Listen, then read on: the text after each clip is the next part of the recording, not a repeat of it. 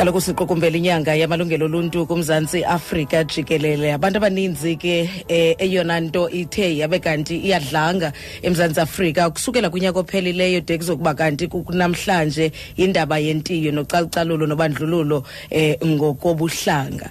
Eh, ungayazi ukuba ke iphenjelelwa yintoni nale nto. Kodwa ke umbuzo esiwubuzayo thina kukhanya gqiyazana namhlanje ngowokuba ngaba ingaba ke ukuzithanda nokuzidla ngokuba ngumntu omnyama kuyayikhuthaza into yokuba ke ungamthandi. Umcalucalule umntu omhlophe kukwakhuthaza ke nobandlululo. Ukusincedisa ke ukuba ngaba sibe kanti siza kuba nomkhombandlela sixoxe futhi sibe kanti siyayidakanca yonke le meko nxibeni sinaye ke lowo ngusihlalo we-freedom park. Freedom park ke siyayazi ngumyezo lowo eh, wembali yenkululeko apha emzantsi afrika. Nalapho ke um wena mntu ufuna ukuwazi amanye amaqhawe namatshantliziyo alelo mzabalazo wenkululeko alaliswa khona futhi ithini indima yawo? Izenzeke epitoli kwanguye ke sihlalo jikeleleke we-chaplains council of south africa kumfundisi ubantu xozwa morite masikubulisa sikwamkele kumhlobo wenene FM mandibabulise abaphulaphuli bomhlobo wenene msasazi nani apho estudio ekhaya?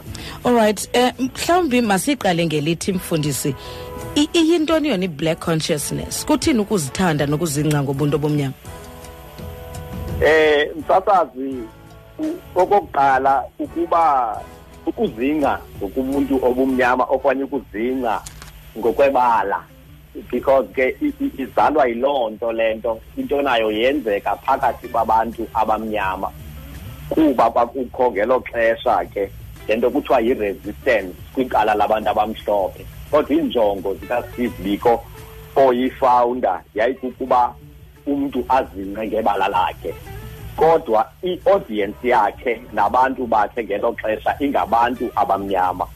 Masiyicacise ngolo hlobo ke. Mhm. yona ke msasazi ibithenjelelwa kakhulu ukuba ngokwenjongo okanye ngokweengcinga zabantu abantu bebesithi xa becinga ngabo ngenxa yento abayifumanayo kubantu abo babacinezeleyo bebengabebala elimhlophe. Bathi xa befumana olu cinezelo balufumane kakhulu kwingqondo yabo ngokobuntu bengcungcuthekiswa ngobumnyama babo. Bazi ke ngoku bathi obu bumnyama bethu ingaba busisono na? Uzawuva ke kukho neengoma phaa zestruggle okanye ke zomzabalazo ezithi isono sethu siyifuni na? Mm-hmm. ingaba bubumnyama na? Bahambe ke ngoku bathi xa beke ukuphuhlisa ingqondo yabo psychological empowerment. Bathi make sibe cautious ngobumnyama bethu. Lento ke ngokuthiwa masibe aware ngobumnyama masibuqonde ubumnyama bethu. Sizazi ukuba simnyama ngokoluhlobo lubi okanye simnyama ngokoluhlobo luhle kuba ubumnyama bebuhanjiswa budityaniswe nobubi. Abantu abamhlophe ke xa beza kuthi bathi kuba simnyama thina. Singabantu bobubi. Mhm. sifaniswe nobugwirha sifaniswe nokungakholwa sifaniswe nokungebi ngokungabi ngabantu abalungileyo ngokwe ngokwesimo sobuntu. Baze ke bathi baza kuzixhobisa ke ngoku ngale nto ngokwenza le nto kuthiwa yi-black consciousness movement. Baboleka ke msasazi kwezo nto zokuzixhobisa iingcinga ezithile. Le nto kuthiwa ke zii-ideologies okanye ii-ideas. Izimvo. Le nto kuthiwa ke boleka thatha ukucinga. Xa uthatha ukucinga ke uthatha ukucinga komnye umntu ukudibanise nokwakho ukunike ukucinga okupheleleyo badibanisa ke obukamahatma gandhi okay. nobukaluther king nomalcolm x oyena mntu apha emzantsi afrika kodwa ke ukhangelwe njengetshantliziyo negorha eh, le-black consciousness okanye koyena mntu aphuma elibala eh, for oku kuzingca ngusteve biko ndifuna ukwazi yeah. kuwe ukuba ngaba wayesithi yena masiphilisane njani na naba bantu ke bamhlophe bebesithatha njengabantu ababi kuba simnyama eh wayesithi msasazi indlela yokuphilisana ukuba okokuqala ubumnyama obu bethu singabuthathi eh ngokwebala kodwa sibuthathe ngokwe ngokwe ngokwengqondo ukuba ingqondo yethu ayikakhanyiseleki njengabantu eyijonga ke ngokwabantu engayijongi kweli cala lobantu kuphela njengoba besendishilo mhm. esithi umntu makabe nokhanyiso lwe-consciousness.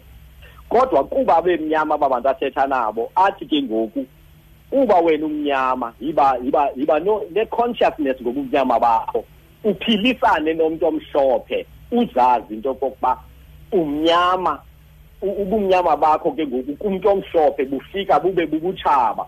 Xa uya kuye yiya kuye ukumwina ukumwina okanye ukumconvinsa ukuba look umuntu omnyama iyo le nto uyicingayo.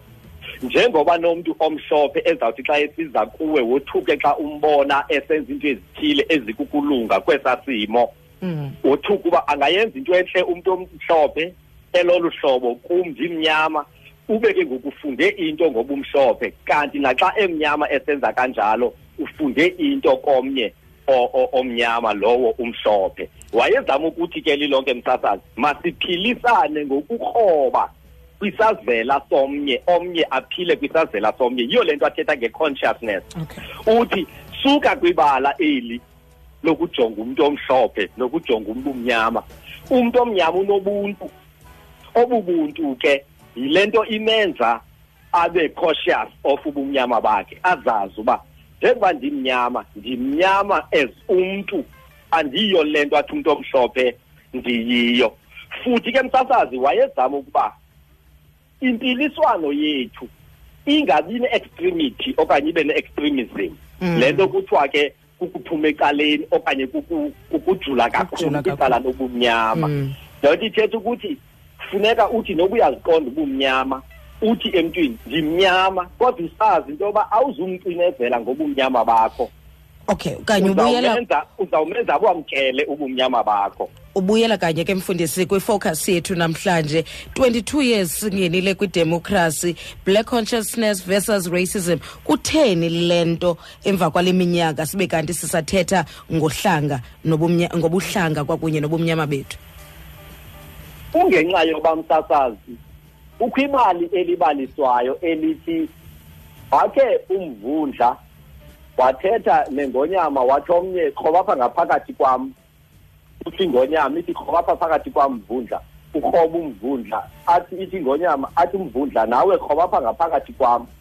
Kwacaba kuzawuba nzima uba ngubani ozawuqala krobe kuba lo ungumvundla ubukrobe kuqala uzawugcina ingonyama kanti nalo uba ukrwala urhobile akazukwazi uaccommodatethwa ngumvundla ngoba mkhulu kunomvundla. Injalo ke laa nto yomntu omnyama nomntu omhlophe into ebangela uba babe basajongene ngezikhondo zamehlo omnye ukrobile komnye wasazi isazela somnye okokuba sinoxolo silungile kuba bendimenze into embi wandixolela. Omnye akakaxoleli uxolelwe.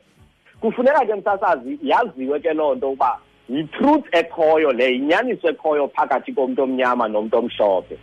Abaka uxolo lusuke kumntu omnyama exolela umntu omhlophe. Mm. kodwa umntu omhlophe yena uye wacelwa ukuba makaxole ecelwa kuba umntu omnyama efuna uzakhela olwakhe uxolo. Akeza umntu omhlophe athi singabantu abamhlophe senze le nto kuni. Saze ke ngenxa yaloo nto. Sangaxoleleki sizocela ke ngoku uxolo kuni. Ukwenzela uba nabo kwelabo icala baxole.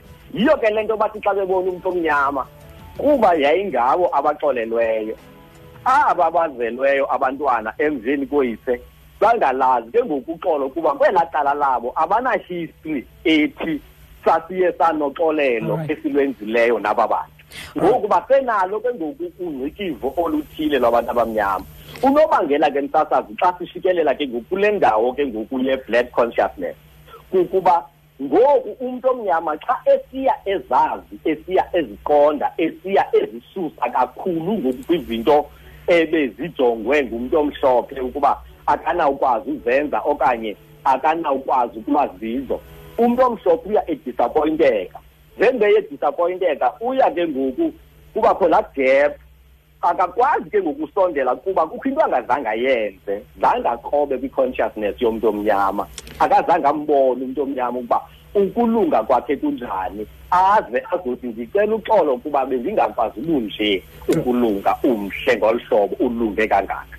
Mfundisi ke xa yexesha sikancokola de kuse kodwa kuyanyanzeleka sibe kanti sibamba apho. Siyabulela ke ngexesha lakho. Ngusihlalo ke lona eh we-freedom park kanti ke kwangu-national chairperson of chaplains council of south africa ubantu kaxozwa ngumfundisi sixokola naye ke